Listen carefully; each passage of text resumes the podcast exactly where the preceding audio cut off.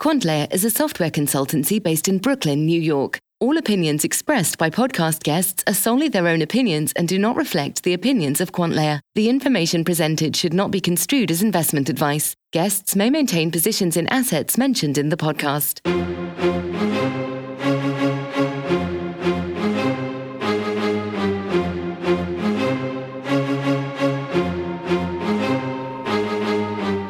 Hey everyone, you've got Vikram from QuantLayer, and thanks for listening to our 22nd podcast.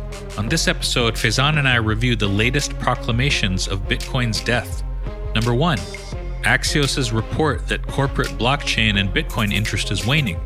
Number two, Galaxy Digital dumping their ICO advisory business. And number three, volatility drying up, forcing traders to look for alpha elsewhere. We also look at Amazon's expansion into New York City right into our backyard. If you enjoy this show, please rate and review us on iTunes. Hope you enjoy this episode. Thanks.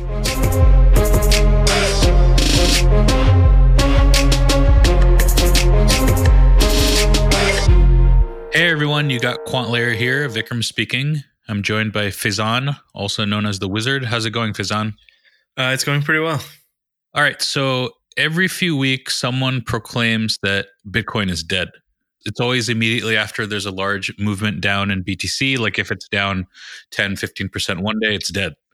If it's down 5% every day for a week straight, it's dead. If Goldman shuts down their crypto trading desk, it's dead. And I'd just like to chime in for those of you that are listening who don't have the notes in front of you. Dead, D E D, dead, not D A A D. It's a big difference. Yeah, it's a huge difference. Just write it out and see how it looks, and then you'll you'll know why. So there's no shortage in proclamations of Bitcoin being dead. There's actually a website. It's pretty funny that keeps track of all the major Bitcoin deaths at uh, 99bitcoins.com slash obituary slash stats. And they have this little like obituary generator, which is pretty funny.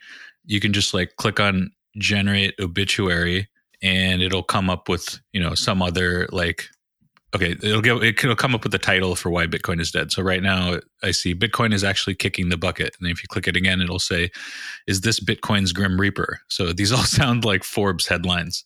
Yeah, but you know, this week came across a different kind of Bitcoin being dead note. The first one is we'll, we'll talk about three of them, but the first one is uh, is blockchain is dead. And then the second one is ICO advisory is dead. And then the third one is volatility is dead. So we're kind of like expanding the whole Bitcoin is dead thing into a couple other areas. So, you know, I thought they're pretty interesting. So, you know, we can we can go through those. The first one is uh, so Axios they put out a little little report titled "Corporate America's Blockchain and Bitcoin Fever is Over," and it's by Courtney Brown of Axios. So Axios is uh, this. Uh, actually, Faizan, I think you introduced me to Axios. How would you describe them? Yeah, I really like Axios. I would say it's like digital news done right. So they have a really great UX that lets you sort of scroll and very quickly get uh, two paragraph summaries of articles that have just enough information for you to know if you want to read more. And it actually tells you how much longer the article is going to be if you do follow up. And then when you go ahead and do that, the article is really just broken down into, into sections of like what's happening, why this is important, what this could mean. You know, it gets down into the like why this is relevant. And then they follow up with material if you if you want to go deeper into the topic. So I don't know, it has a really nice cadence for just skimming through, diving in to learn a little bit more, or like really investigating a topic without like disrupting your your flow. And I also just find they cover good stuff and and do a good job of it. It's not just like that the UX is good. Yeah, and it's not just, you know, it has summaries, but that's not the main point. Like you said, they extract right. out the relevant pieces and all that. And again, that was not a, an ad for Axios, but Axios, if you're listening, we are taking sponsors. So get in touch. So, anyway, so this particular article declaring that corporate America's interest in blockchain Bitcoin fever has some data behind it. Most of the predictions we see are just claims against the price of Bitcoin. Uh, but this one actually looks at earnings calls and mentions of words like blockchain or crypto or Bitcoin in them. So this is from the article. S&P executives are dropping blockchain buzzwords less on earnings calls and during presentations to analysts investors. Analysts are also asking about it less. So they have a few charts in there that are pretty interesting. It's basically the number of times people have been using those terms in conference calls. And then they imply that, well, they conclude that the drop in usage implies some kind of lack of interest in the topics. So this is from them. At the peak earlier this year, blockchain was mentioned 173 times, according to an analysis of company transcripts by Axios. The number has since fallen as much as 80%. Bitcoin was never as popular. Dropping that word or cryptocurrency was most common in the first quarter of this year with a mere 68 mentions. So I actually do like that they're tracking this. It's up for debate on, you know, how this necessarily corresponds to Bitcoin being dead, but it is interesting data nonetheless because like it does mean that they had you know someone on the ground actually like going through these calls or they're ran it through some kind of you know some sort of basic NLP determine these numbers. But it is interesting with to that respect. Yeah, and I think it you know just counting how many times these words are mentioned is a pretty coarse metric, but I'm like sure correlates somewhat to how much interest has actually decreased. But what I'd be more interested in seeing is where the drop off is in terms of last year, particular. We had a lot of companies that really their core business had nothing to do with the blockchain. Adding the blockchain in some way didn't actually add any value to their product, but just they wanted to get on the hype train. And so it'd be interesting to see if more of the mentions that have dropped off are from companies that fit that profile versus ones that are either their core competency is something to do with the blockchain or is somehow legitimately enhanced by using a blockchain. My gut feeling is that it's the latter. Yep meaning that it's more of a like marketing type of term? Yeah like because the like you know there was the price run up and every company that was changing their name to blockchain their stock price was shooting up. Like i think the drop off is in probably more concentrated in that end of the spectrum of like just hype and fluff yep. versus like companies that have a legitimate use for blockchain or are launching a legitimate blockchain product have probably not just been working on it for the last six months, you know, you probably will not see the mentions disappear from from their earnings calls or their reports. Right. Right. But it, it would be interesting to see more detailed metrics like that. Yeah. Although the coarse grained ones are pretty interesting. Yeah, it's reminiscent a little bit of that these companies were announcing these on their calls is reminiscent of like the heady days of web 1.0 companies in the late 90s when they said they were going to have a website and their stocks started going crazy like furniture companies would say they're going to have a website and stock would like double. And pretty soon, like a lot of companies that literally had nothing to do with the internet space just would announce they'd want to have some kind of internet presence just to have their stocks react to that. So it's this weird psychology that we see over and over again. You know, one thing interesting though is like is the question of whether this interest waning, and I I, I will probably agree there. You know, I'm not going to agree that like everything is dead, but I, I do see that there's less interest probably because you know the price hasn't moved that much that for a lot of these coins recently or they've fallen apart for a lot of like the icos but so open question is whether or not interest waning is a, is a good thing for crypto focused companies. And you know i think like when the broad public doesn't care about the market you know that's the time when you don't have to deal with all the riffraff coming in. And it's people who are really specialized and like want to do good work in the space. You see them building in the space. I don't yeah, know. What exactly. Yeah, I agree with that. I think that the company that have something legitimate that they're doing will continue to do so.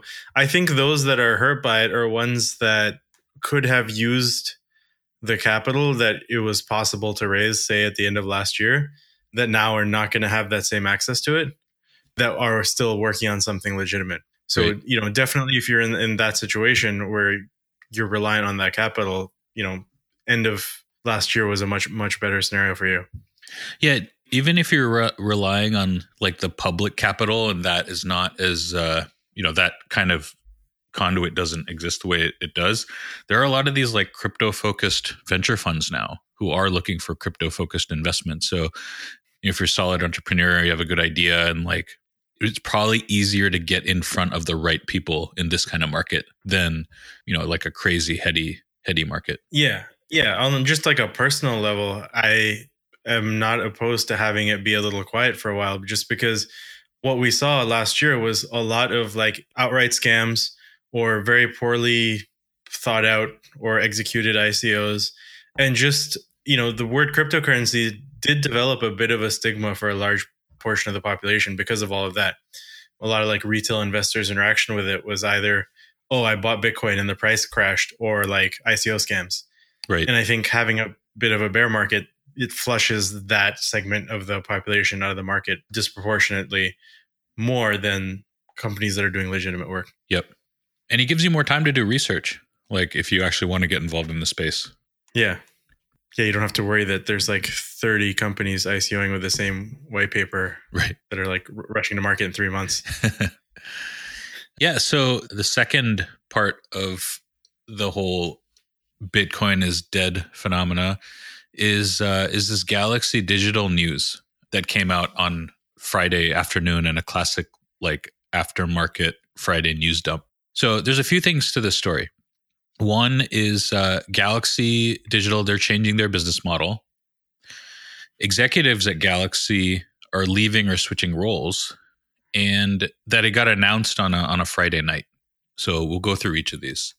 First off, who is Galaxy and what happened? Okay, so they describe themselves as a diversified multi-service merchant bank dedicated to the digital assets and blockchain technology industry. And that that today, meaning on Friday last week, they announced several strategic operational and organizational changes. So Okay. background here is basically like Galaxy was started by Mike Novogratz, and Mike Novogratz was this billionaire hedge fund manager at Fortress Investment Group, which is one of these like larger diversified hedge funds. If you go back to the late 2000s, it was the first uh, major hedge fund to go public. So he was involved in that that whole thing. A lot of hedge funds at the time were like pretty excited because they basically thought that okay, so these guys are going to lead the charge in going public. That means a lot of other hedge funds are going to be able to go public, and the founders will have you know an opportunity to exit and whatnot. I remember talking to one fund manager who's like, "This is the Intel going public moment for hedge funds," and what he meant by that was like. It's the first big hedge fund that's going to go public, and the rest of us are going to go public, and we can create like a dynasty for our families and like all this stuff hmm. ended up not playing out just because of like the economics around that. It's it's weird to have like one or two major players that run a fund and then they're taken public and then those guys kind of cash out and go leave, especially if there's not like a process in, of investment in place. So it ended up not becoming like a phenomena. But anyway, so why is Mike Novogratz important? So why are we talking about him? Well, he was one of these first mainstream investment managers to make public claims about crypto. And he said something in the past like 20% of his net worth is in Bitcoin and Ethereum. Yeah. So I hadn't heard about Fortress, but the way I knew this name is that he's always making price predictions. Every year, when like the mainstream media needs someone to quote on what the price of Bitcoin is going to be, he- usually has one. Yeah. And so his, I think, most recent one is that it's going to go to 20K again next year, which I just found that on the uh, alerting platform today. hey guys, we need a we need a we need a Bitcoin price quote for 2019. Let's get Mike Novogratz on the Yeah. line. Um, basically. So, sometime in 2017, he expressed uh, an interest in launching a crypto only fund, which was, uh, I think it was going to be called a Galaxy Digital Assets Fund. And then he walked back those public statements a little bit, saying that market conditions were bad. And I think a bunch of people made fun of him for this, but you know, stuff like this, it's it's pretty common. It's not like it doesn't happen. Didn't something like this happen to you? Yeah. So back in 2008, I feel like so much of my investment investment investing career had to do with like 2008. But basically, in 2008, we actually uh, around 2007 2008 it took about a year for this whole process to play out but we were interested at the hedge fund i was at to launch a india portfolio. And there were a couple other funds that were doing this but it still wasn't a well trodden path. So we thought we could actually put together pr- some pretty solid returns based on our understanding of the india market the way we did research the way we did like fundamental research and whatnot and we thought we could like take that to India and you know generate alpha. So we started looking into Indian companies. We actually started put on a few trades on some Indian companies too. And then we made a trip out there as like the final part of the process in terms to meet like big investors out there, to meet prime brokers. And we were basically gonna launch. And this so we were out there June 2008. And I remember my my lease on my apartment that I was sharing with my roommate at the time was going to be up in at the end of August. So at the end of August, I'd come back to the US and I was like, okay, we're ready to go. I don't know the date I'm going to go out there yet, but it's going to be in the next few months. So I'll just get like a month to month apartment until I can actually go to India. And then between that time, like everything, like everything happened. Like Lehman went bust, the credit crisis just like happened.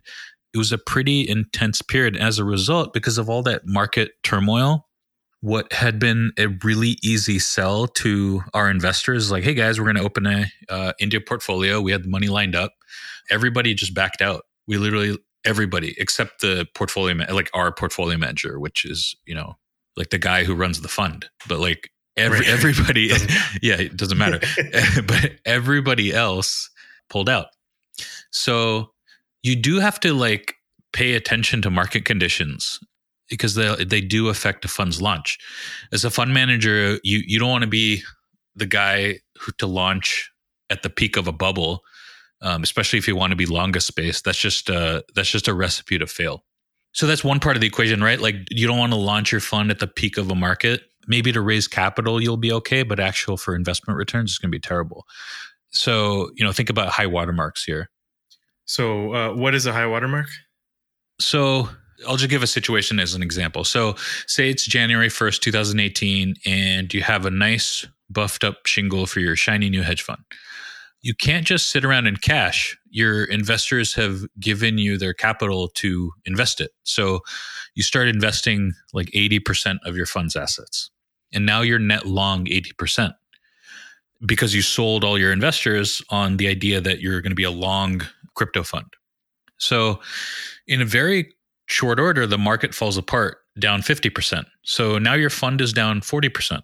The math there is just you were long 80%, that got cut in half. So it's now yep. down 40%. All right. So having a high watermark means you need to make everything back that you lost your fund investors in order to take a performance fee on them. So if you're down 40%, that means you need to be up almost 70% to break even. It's like 66.7% or whatever. Right, right, yeah. The and just to put it into dollars, I guess. So if you started with 100 million, you'd have been down to 60 and now on 60 you need to make 40 million more before you're back to zero. Right, exactly. And then only after that can you start taking your performance fee again. So 70% is a pretty tough number to hit. In like traditional stock market land, like a lot of funds will be down like 10, 15%, and they'll just shut down, return money to their investors, and then just open up a new uh, hedge fund. Because once you're down it's just if, if you're down like 3% 4% that's all right but once you get into like 10 15 it's just really hard to like make your money back. So the consequences so basically you know your brand new shiny hedge fund is screwed so here's when ha- what's going to happen your fund investors are going to start demanding redemptions and since you're 80% invested you need to start selling your assets to make your capital calls And after that, you basically have zero capital left. And since every no, everyone knows you were that nut job who decided to go all in on the peak of a bubble, no one's going to give you money again. And your sad little hedge fund shingle will go in the trash. and this probably happened quite a bit uh, last year because we did see quite a lot of cryptocurrency based hedge funds launching in mid to late 2017. And a lot of them have probably been hammered because they launched around peak prices. Yeah. Yeah, I imagine many of them were run by like non-professionals who don't know how to short and don't know how to manage risk. Yeah, they're probably just like long that. a basket of currency. Yeah. And let's say they bought in at, at the equivalent of Bitcoin at 12,000 or 14,000. They're just down. Yeah. So it's up to, you know, the terms of their investors. Like I wonder what the lockups were like. Like were there three months or a year or two years, whatever. So you know, we, we talked a little bit about high watermarks and all this stuff, and taking episode six, so we'll link to that in the show notes. But point here is that basically, you know, let's give Mike Novogratz a break. It's you, you got to pay attention to market conditions when launching a new fund.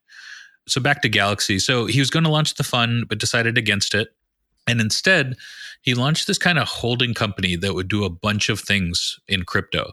So they did this reverse merger with a company that trades on the Canadian Venture Exchange called like Bradmer Pharmaceuticals in order to go public. So, what is a reverse merger? Okay. So, a reverse merger is a little arcane technique to make you a lot of money. Um, I'm just kidding. But basically, what what it is is when a private company buys a public company. So they do this for a number of reasons. Basically, so when a private company buys a public company, they're basically going to get rolled into that public company, and then now they're like publicly traded. So the reason they do it is, you know, they reduce their IPO costs. You know, IPO costs can be time intensive and dollar intensive, and to do a reverse merger, you basically just need to find a company, a public company shell that you can buy out and then roll your private company into. So one of my old bosses actually ran a consultancy that did this. He he would find cheap public shells and then help private companies go through the reverse merger process. So this was a while back. This was like 12, 13 years ago. But basically, back then you could get a shell anywhere from I remember specifically seeing quotes for 25 to 50,000 and I just looked it up right before the podcast because I was I wasn't sure how much they go for today, but it seems like they range from fifty thousand to a few hundred thousand. So you'd work with a lawyer, get one of these shells, and then you'd roll your company into it. So instead of doing a traditional IPO where you're limited by a bunch of factors like if bankers are going to take you on, the bankers' cost, public market performance, things like that, you can go public more quickly and then raise capital and do what you need to do. So my old boss, what he did was he would help. He would help find these shells. He actually would like buy the shells and then sell them too. But part of his consulting his was he would help you do a reverse merger and then take a piece of equity in your company for as part of like the whole process. He actually didn't take a, a dollar fee; it was just equity, and he had a couple work out pretty well for him. So hmm why do these shells exist? Because I always thought this whole thing was really weird. Like, but basically, you know, companies, you know, they go bankrupt, they fail, they get delisted off exchanges, but their trading stock is still going to be around. So when you're buying a shell, you're buying one of these companies. Basically, it's a company that ceased operations. So there's this uh, there's this law firm Carter, Ledyard, and Milburn, which has a little write up on their site about reverse mergers that is worth checking out. But I'll just read a few of the types of shells that exist. So, generally speaking, a public shell company is a non operating public company. Typically, public shells are listed on the NASDAQ small cap market, the NASDAQ bulletin board, or pink sheets. Public shells can exist in three possible forms, and then they go into each of these. So, the first form a public shell could take is a startup company that never achieved significant revenues. This category generally includes internet companies with uninspired business ideas and models that have failed to achieve profitability. um, normally, these companies have a rather short business history and never acquired or managed substantial assets. Those are probably like some of the cleanest shells because they don't have any debt. Like some internet stock, right? It's not going to have much debt. It's not going to have many assets. It's probably a pretty clean shell. Yeah. Cap table might be weird, but you know, lawyers can figure that stuff out. The second category is that of a former operating company that went out of business or sold all of its operations. So, this, I guess, is a company whose management and major shareholders decided at some point to sell all assets but keep the company's registration alive to pursue a possible lucrative reverse shell merger. And the, the last one is oh, these are funny. I don't I don't even know if this is a thing anymore, but finally and rarely a public shell could be a company that was specifically formed and registered for the purpose of being sold in a reverse shell merger, also referred to as a blank check company. That's interesting. So you can just create a public company that does nothing or has done nothing? So, like, my uh, memory of this goes back, you know, like 12, 13 years. And back then, I remembered that it was possible to do that. But what ended up happening was there were a lot of shady companies that ended up using the reverse merger process. So it ended up becoming harder and more expensive. So I think you can still do it, but you can't do it for like 25K. It's going to cost, okay. it's going to cost a lot more. So also it's not magic. It's not like just because you successfully merge your private company into a shell company and now you're public, you're not and you're you're not suddenly on the Nasdaq and you're able to do a follow-on offering for 100 million dollars. You're still going to have legal costs to deal with as a public company, you're going to need an investor relations team to get your name out there into the market. So, as I mentioned, like there's already a connotation of pump and dump with reverse mergers. There are a lot of companies out of China during that period of mid 2000s, early to mid 2000s, which would basically merge their private Chinese companies into a US company shell to trade in the US, raise capital and whatnot. And a lot of them turned out to be legit, just straight frauds. So there is that connotation. So that's a, another layer of BS you have to deal with. So I guess with Novogratz is less of an issue because he's you know he's a he's a known in the investing world. So anyway, so back to uh, before you continue, I just wanted so I get like the reverse merger thing is not it's gotten more expensive and there's that connotation of pump and dump. But if you're a big, well-known, legitimate company that's about to do an IPO, you filed your S1, what incentive do you have to go through the like traditional IPO process and get listed versus doing a reverse merger? if you don't have reputational issues. Like let's say we had talked about Elastic doing their their big uh, IPO. Well, first off, that would have been quite the episode. We're talking about like Elasticsearch, public shell reverse mergers. Yeah.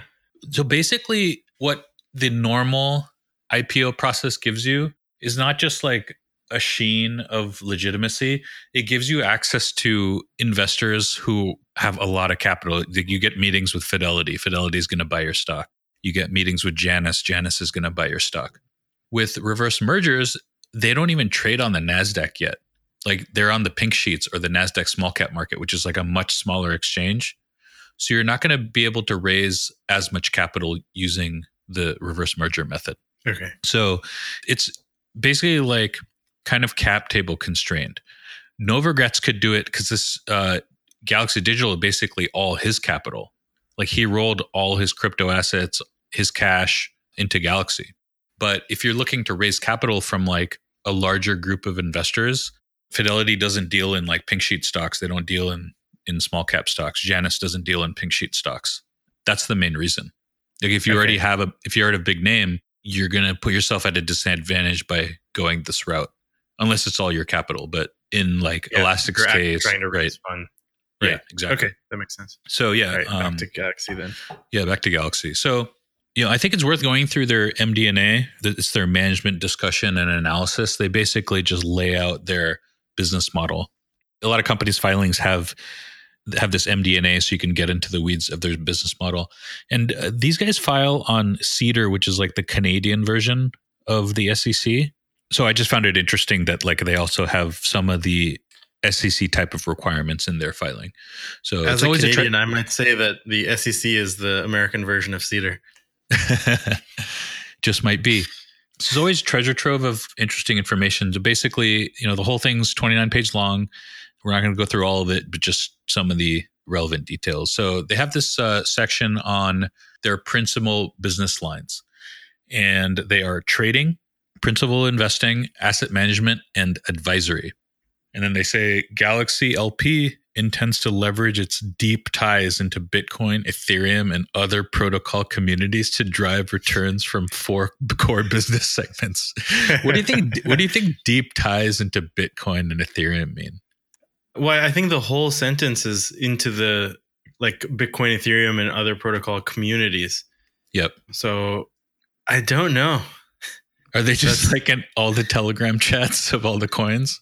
Yeah, yeah, like I'm I'm trying to to figure out how you know, obviously being well connected is essential to investing successfully. But like it's definitely an interesting line. yeah. As that's what's going to like that's to drive returns, you know, it's right. not to It's not like they have core team members, right? I don't know. It's it's just funny. So they lay out their business model in units and yeah, like I said, I'm not going to read all of it, but some of it's pretty interesting. First on trading.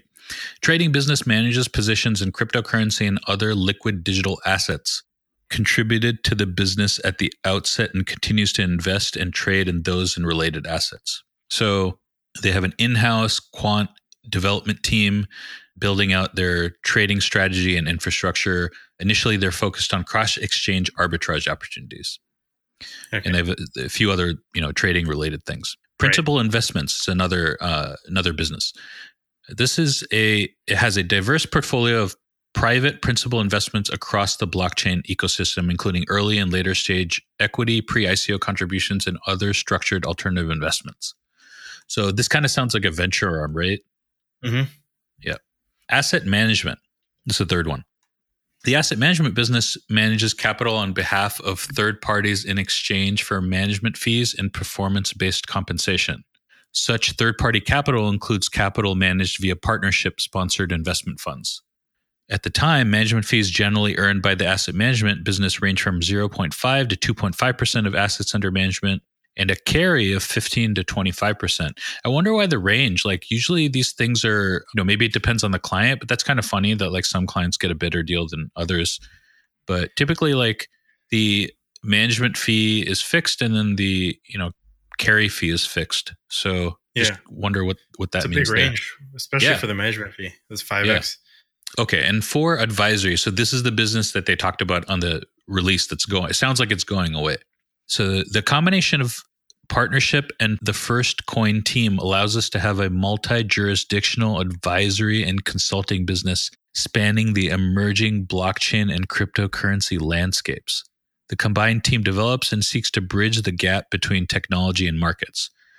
Team supports clients with a broad range of services, including market research, solution ideation, and white paper writing, architecture design, business and technical requirement documentation, vendor selection, project management. Wow. So we'll just focus on part four here. But so they went into a few details. Um, so what I just read from was basically a filing, you know, just a couple months ago. So it was two months ago. And they go into a few more details of what happened in Q1 and Q2. So I'll read that here. During the first quarter of 2018, the advisory business served a wide variety of clients with blockchain digital currency solutions. The business works alongside both early stage and institutional clients as they navigate the space. During the second quarter, the advisory business continued to expand its capabilities and actively hire professionals with expertise in providing strategic corporate advisory services, stuff like M&A, corporate restructuring, and rebranding. So that was 2 months ago. And then this press release is in pretty sharp contrast with that. So this is what they're saying now.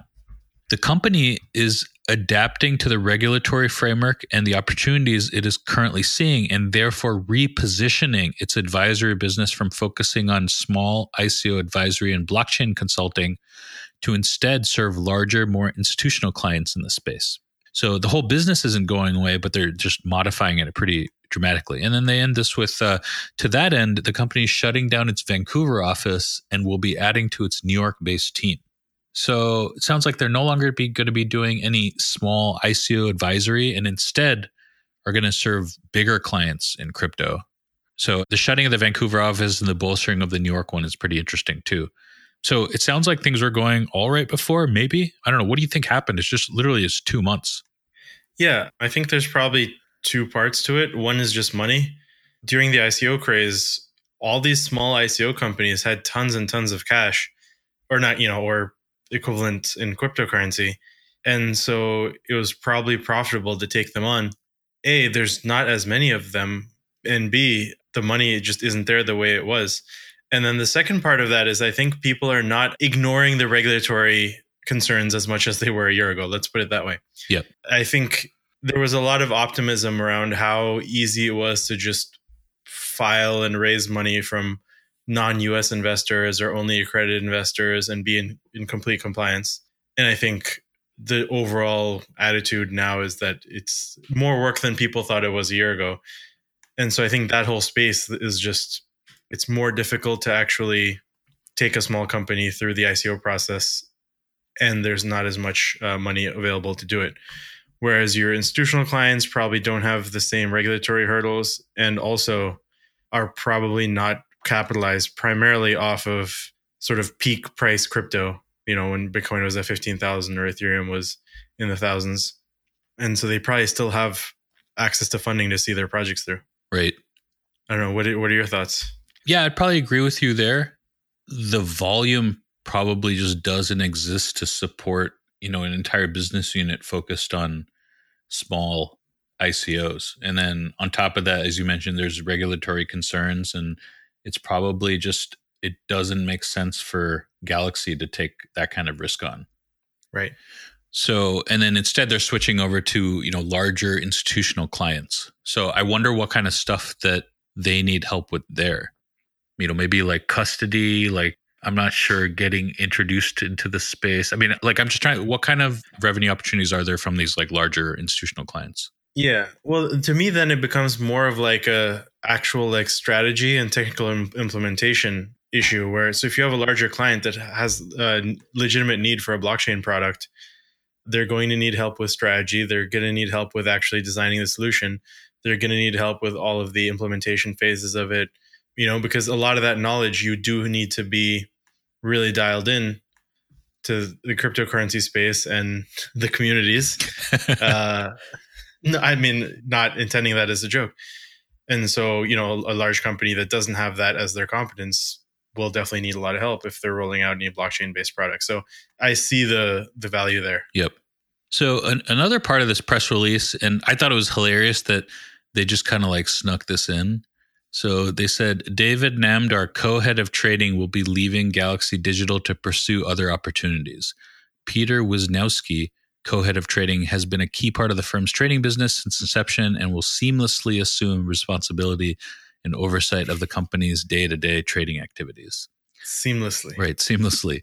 So a cause of concern is that, you know, one of their co-heads is, of trading is leaving and this is probably one of their major businesses. And it isn't necessarily related to the advisory portion of their business, but that's why I've just found it strange that they, they just tucked this into this press release. As an aside, is it common to have two heads of trading? Uh, yeah, sometimes like one trader will be a really good manager. I think of like a trading group as its own entity. So like one of the traders might be a really good uh, COO type, and the other okay. is like actually a really good trader type, or maybe a really good risk manager type. So those roles aren't necessarily written in stone, but you know, I've met traders okay. who are like awesome traders, but hate anything to do with management, and others who are like they're kind of like done trading. They want to take a pretty nice salary, some ownership in the business, and they'll like do all the management stuff. Like they all exist. Okay. Yeah. So like all this stuff happened you know, like things like th- this happen from time to time. People leave, portions of your business are shut down because they're not profitable. I just thought the timing, like two months ago, they had this advisor business and then it, they shut it down or they, they shifted its focus. You know, two months later, that was just, uh, I would say it's like, it's weird. And then on top of that, they decided to release all that information on Friday evening, which is basically like it has all the trappings of the Friday night news dump. What's the Friday night news dump? So I have seen so many companies on Friday night like market is open from 9.30 to 4 and on friday at 4 o'clock most traders will wait like 15 minutes. Just to give you like an example monday through thursday right? Market opens 9.30 to 4 eastern. A lot of traders might stay until like 5 or so let's say because like there's aftermarket trading opportunities.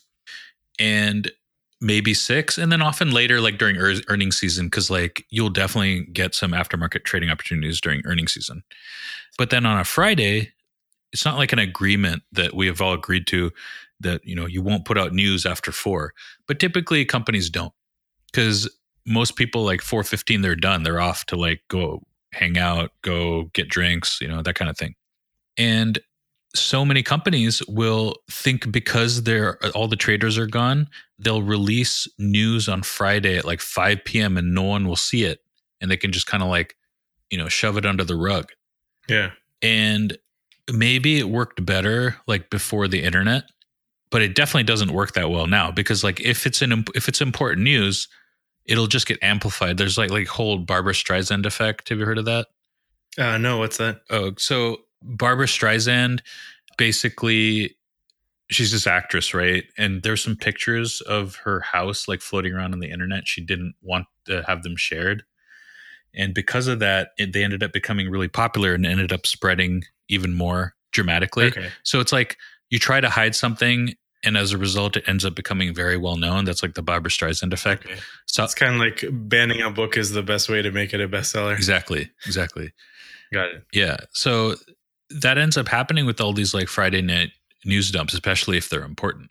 So it's just weird. Like you don't want to release news that's important at that time because everybody is gonna, especially now with the internet, everyone is gonna see it on Monday. Yeah, it's actually funny because I, I saw this happen recently and it wasn't a Friday night news dump, but it was an election night news dump, uh, which, you know, I guess only happens once every two years, but still counts. So, you know, Boeing had recently, there was that uh, 737 MAX that had crashed. And in investigating that, they basically found that it was a fault with their sensors that when they would malfunction, it would cause the plane to basically nosedive. You know, it's a pretty bad bug. Yeah and they released that like report during election night which can't have been accidental. Right. What was funny with that one is that i think the markets didn't move on that much. So for whatever yeah, reason I, I remember you had told me about it. I looked at boeing stock and it was like up a couple of percent. It was weird. Yeah. Yeah and so the the last bit of you know bitcoin is dead type of news is one that we're seeing now is that volatility is dead so we've gone from Bitcoin is too volatile to be a currency to you know volatility is dead therefore bitcoin is dead. So there's this piece out, out of there's this piece out of the block which you know we've mentioned before. They're a news outfit here in new york and you know i regard i regard them pretty highly. So unlike so much of the rest of crypto media they have a lot of data and sources that back up their research so we actually went on this huge diatribe against crypto media a few episodes ago and you know how it's all like pay to play now and how a lot of crypto media outlets generate these echo chambers back on episode 20 so you should check that one out. Um, but anyway so the block doesn't have the same mo as a lot of those other crypto media outlets. They do a lot of fundamental research. And in this piece they look at bitcoin volatility. And the piece is titled bitcoin's volatility is hitting its lowest level in two years and it's forcing traders to shake up their strategy. So they define volatility here as the standard deviation of daily returns over a period of time. So they look at the 30 day rolling period. And if you take a look at the chart, you know, we see that Bitcoin's volatility has dropped from 8% to sub 2% since the beginning of the year. So the consequence of this is that for certain types of firms, it makes it harder to generate profits based on volatility. So for example, this has affected professional traders who did ARB at different exchanges, like you know buying Bitcoin on Exchange One and selling on Exchange Two.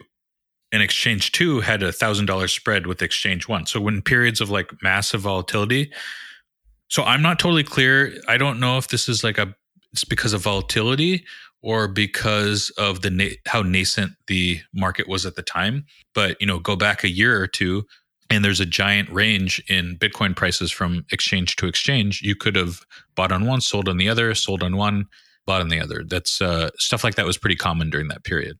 But now that things are quieting down, a lot of these firms have to move to other types of businesses. So one of these sounded pretty interesting. So this is from the report. In the meantime, firms are exploring new strategies and business opportunities. So, for example, selling Bitcoin for yen and then buying Ethereum with that and then selling into Litecoin. He said as an example, they were talking to a trader. The arbitrage opportunities are far more complicated. You have to have access to the exchanges and bank accounts and FX brokerages to access those markets to get in and out of very quickly. The combination of tools required to spot the gaps between prices and the different foreign currencies required to profit from them add just another layer of complexity. So I thought that was pretty interesting. Like, you know, you see this kind of stuff in markets all the time, especially as they mature. You know, early adopters have access to the easiest money. And then as more competitors come to the market, it drives lower profits until, you know, the OGs need to rethink their strategies. In this case, you know, everyone is going for exchange arb. It probably helped narrow the spread across exchanges especially as multiple players were doing this, we're all doing the same thing. So, you know, it'll be interesting to see if it's volatility. We will have volatility again. So it'll be interesting to see if that drives those spreads. But, you know, either way, professional trading shops need to be looking for alpha. In our last podcast, we had discussed uh, stablecoins. And one of the benefits we mentioned about stablecoins was that if the currency, you know, like let's say you have a USD backed stablecoin and then you have Bitcoin. And if Bitcoin is very volatile, then it's useful to have a stablecoin that you can, you know, shift your money to. On the flip side, if you have a relatively new stablecoin and you have tons of volatility, sometimes it's hard for them to maintain their peg. So, is the low volatility a good thing or a bad thing for all of these new stablecoins? do you think? So, I think it probably depends on what the stablecoins intended to be. Like, if they're just for fiat on ramp, like USDC or Tether, maybe there's less of a relationship there.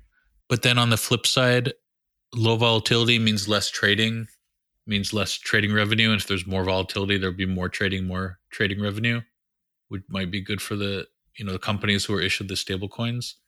But it's a good question as far as like the stable coins, the, the kinds of coins that are looking for like stability that are not marked to fiat like they're ones trying to match to the CPI and things like that. I'm not sure. I mean, they're centralized, and I think we had talked about some of the decentralized ones as well, right?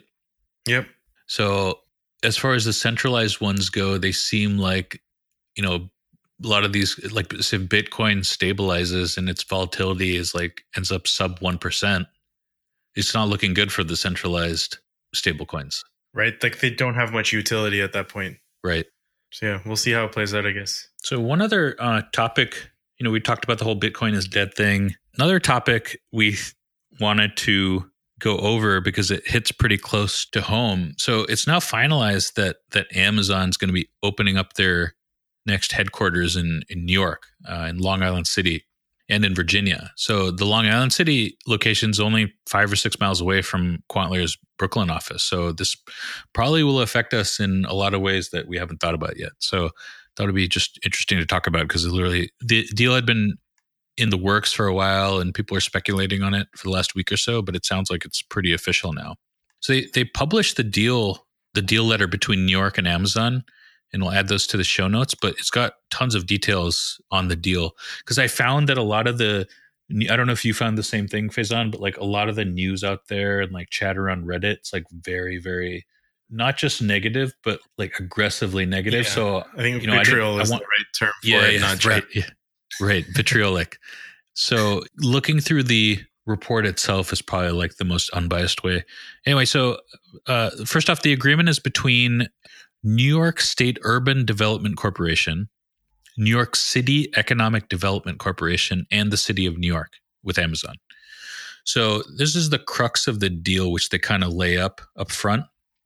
The design, development, construction, renovation, and operation of what will initially be approximately 4 million square feet of commercial space and the creation of 25,000 new jobs with an average wage of over 150,000 annually within 10 years of the date hereof.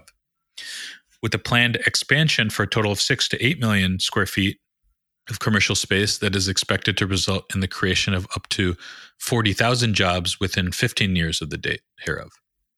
Faizan, what's your what's your gut take on this? Yeah, those are some huge numbers. I don't have a good like mental model of what 4 million square feet of commercial space is. But the map that was attached to the filing marks out a pretty large area, sort of in a very prime part of Long Island City. So Long Island City is actually Queens. It's basically the westernmost point of Queens, just across the water from Manhattan. And you know, twenty five to forty thousand jobs is also a, that's that's a massive number of people like I know the reaction is some of the reaction has been that well, you know, adding 25,000 people to New York is not the same as adding it to say SF just in terms of the ratio of the population, but it's going to have some huge impacts for that neighborhood. Uh, because you're adding all this commercial space, you're adding a massive amount of people that need to commute to this specific location, and then most of those people are probably going to want to uh, live in the area. So it's for good or bad, definitely going to be transformative. But I don't have a good I don't have an opinion yet on whether it will be a good or a bad thing, except for on rent prices. If I want to live there, it'll definitely be a bad thing. right. And they actually lay this out. This is why I always like first primary research is like the first place to go. So they have this like little section called ESD incentives and they lay out how many so they're going to do the 25,000 jobs, but they lay it out by year, right? So like 2019 700. So they're kind of like dipping their toes in the water. In 2020, 2,900. This is net Yeah, new the first jobs. 700 are probably what recruiters to hire the other 24,000 Yeah. in two years. right. so we're going to have a whole bunch of recruiters in Long Island City for Amazon. So the other key things that are worth mentioning from the agreement, some are just hilarious. We'll get to that one in particular around the helipad. But so here are a few things. Project's going to be located in the borough of Queens. We talked Mhm. about that. The company will submit to the public parties for the review and approval. Uh, the development plan will contain an overall project timeline that everyone has to agree on. The company will prepare and submit to the public parties a plan that has to do with the financing and operation of the project. They're going to have to relocate city agencies that are on the site to somewhere else. They're going to have to undertake a community outreach process with the company from the public announcement of the project to the final approval to engage all relevant stakeholders. I wonder if that sounds like like a like a town Hmm. hall type of thing. So it'll be interesting to see how that plays out. They're going to have to p- fund public serving infrastructure improvements in the adjacent neighborhood. So This is a big one to me. this one to me, yeah, this is a huge one to me. Like I, you know, a lot of our listeners are from New York, so you, you're all familiar with like the state of the subway. But the rest of you who aren't here and haven't like been here recently, you know, the subway's in terrible shape. You know, it's slow, it doesn't run on time. That's common throughout subways in the U.S., but it's uh, it's really bad. it's got a lot of other issues. Yeah, it's really bad. And and what's interesting to me about the point is like, let's say Amazon does just give money for uh, infrastructure improvements. There's a lot of steps between let's you know them paying like two hundred million dollars, let's say, and the transit in and around the area that they've increased traffic to actually getting better. And I think that's it's not a, a direct you know you give money and then the problem is solved. So I think there's a lot of risk of their things going south with that particular point. Yeah. I mean, they could even give $10 billion, but it's still going to have to go from, all right, well, here's $10 billion. Now we have to actually figure out how to allocate it. And then, you know, what changes we're going to have to make to the system. Like, it, it's like a 20 year project to fix, Yeah. maybe even longer to fix like the MTA alone. a, a, getting a little local again, but the L train, uh, which crosses from Williamsburg into Manhattan, so th- sort of not directly south, but a little bit south of Long Island City, where the Amazon development is, that's actually being shut down for supposedly a year and a half, uh, and a lot of that traffic is going to end up being, you know, rerouted up via Long Island City into Midtown. And if that project ends up running long, you already are seeing increased loads like through that area of transit. And so yeah, that's a good point. Amazon adding to that is really it's, it's really risking uh, making a big bottleneck there. Just in, if you're just analyzing like the downsides infrastructure wise. Right. So this point, like this whole fund public serving infrastructure improvements in the adjacent neighborhood, it's it's like 0.7 in a subsection of a subsection of the agreement. And to to New Yorkers, I think this should be like, all right, what do, what else are we getting from you guys? Like you're coming out here, yeah, we get the job argument. Like there's two sides of the fence to that, like whether or not that's going to be good or or bad.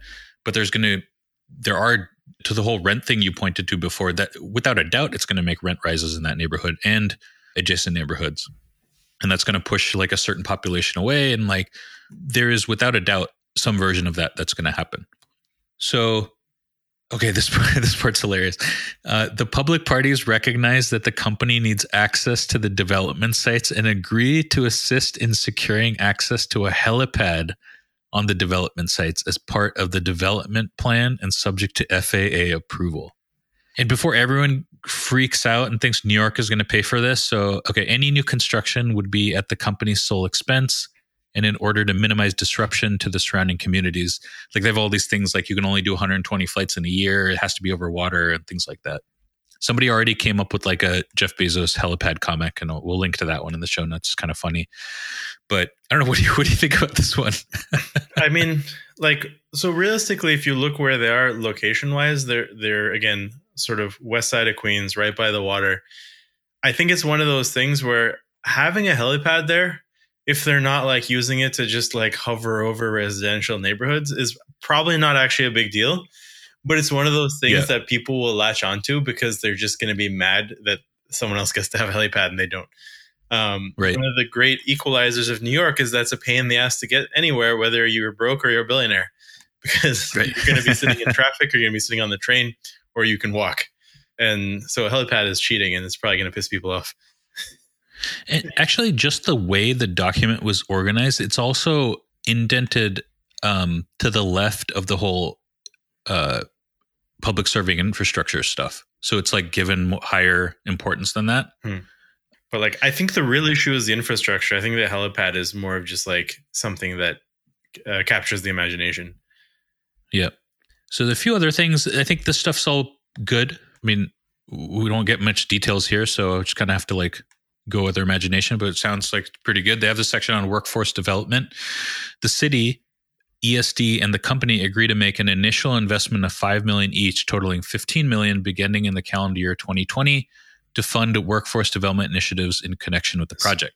This is the part I don't understand why. Why, why does the city have to give $15 million for anything? I mean, it's not a question you have to answer. It's just like, what is Oh, I'm I'm just trying to think if there's any kind of like, what corollaries would be the rationale other for businesses. expecting the city to yeah put up 15 million for like workforce development? I mean, if Amazon is hiring 25,000, 150,000 dollar average workers, like you know what I mean? It just Yeah. it just seems a very small scale and b to what end? I don't know. Maybe someone on the NYCDC or the ESD wants to run a coding boot camp. I mean, like it's hard to know like what what the real reasons are with these Someone things. Gets to carve out their little Little little, niche. Yeah. 15 million on this very big otherwise deal. Right. That's Um, true. New York City based technology training programs targeting non traditional demographics include NYCHA residents combined with company recruiting and interviewing efforts directed to students graduating from such programs. So, you know, it sounds like they're going to, there's going to be investment in the community with respect to uh, generating jobs for the community. We'll see how that plays out. Yeah. Yeah, I'm always very skeptical about stuff like this because to me it always is politically motivated in the sense of that like, well, we're letting Amazon come here, but here's what we're going to do to make sure it benefits the current residents. Yep. And it's often hard to start with a top-down approach like that versus like like who knows if the output of a program like that is actually beneficial directly to uh like career at Amazon versus other ways you could achieve the same goals without like having to force that relationship. Yep. So there is also an attached letter from Holly Sullivan at Amazon. So she basically ran the show to do this deal. All right. So this is this is the last bit that we'll read from this. So okay, based on our discussions, Amazon.com Services Inc. will establish a headquarters in Long Island City of four to eight million square feet, create as much as twenty five thousand jobs, expanding to forty thousand, and invest as much as three point six eight six billion over fifteen years. In recognition of the scale and projected economic impact of the project, New York State is offering Amazon.com services incentives structured on a post-performance basis that are valued up to 1.7 billion if the company creates as many as 40,000 jobs. The number of current Amazon employees in New York State is uh, 4,700. So this 1.7 billion, like I've already seen a bunch of people talking about this. So New York Democratic Assemblyman Ron Kim, he's putting a bill out to push back on the Amazon deal. He said stuff like uh, lawmakers must have the guts to push back against a person like Andrew Cuomo, who's just trying to extract money and wealth out of the state. So just back of the napkin, like let's say this one I don't know the structure of this 1.7 billion, but let's say it's a tax break. That's $42,500 per employee with at 40,000 employees. Uh-huh. That seems like a lot. Do you, do you know if it's like a they get a tax break or what what exactly those incentives are? I don't know what the incentives are. I there's a there's this thing called the Excelsior Jobs Program, which uh, New York State has that had nothing to do with Amazon. I think Amazon is just trying to take advantage of it. But it has there's basically a jobs tax credit, an investment tax credit, R and D tax credit, and then a property tax credit. And it sounds like you know they're kind of like using all those credits to to generate this business. So forty thousand jobs. You're saying it's forty thousand per person, roughly. 42,000. Yeah, if you take 1.7 billion into 40,000, it's uh $42,500 per person. Okay. So that just seems like a big number. Yeah, that does seem like a big number. I wonder how it relates to, you know, how much tax revenue they will have from these new jobs and then also if the jobs are going well, to be Well, you can net or- ballpark it. If if it's average 150,000, then it's going to be what like 65, 70 grand right. all in with, and we're just talking for the city actually. So that's going to be you know a lot less Yep. than that. Yeah, it seems like a pretty big number at, at first glance. So yeah, I'm sure we'll hear more about that point particularly Right. and the helicopter. we'll see how it plays out. I mean, he he owns a space flight company, so it, it you know helicopter seems reasonable. It could have been a rocket landing pad. Blue Origin, Long Island City. yeah, yeah. Hey everyone, this is Vikram again. Thanks for listening to us. If you are an exchange, a trader, or working on a crypto project, get in touch with us. You can reach us on Twitter at QuantLayer, that's Q U A N T L A Y E R, or email me at vikram at quantlayer.com. That's V I K R A M like Monero at quantlayer.com. I will write back. And if you like our podcast so far, please hit subscribe and rate and review us because that would help us a lot. Thanks.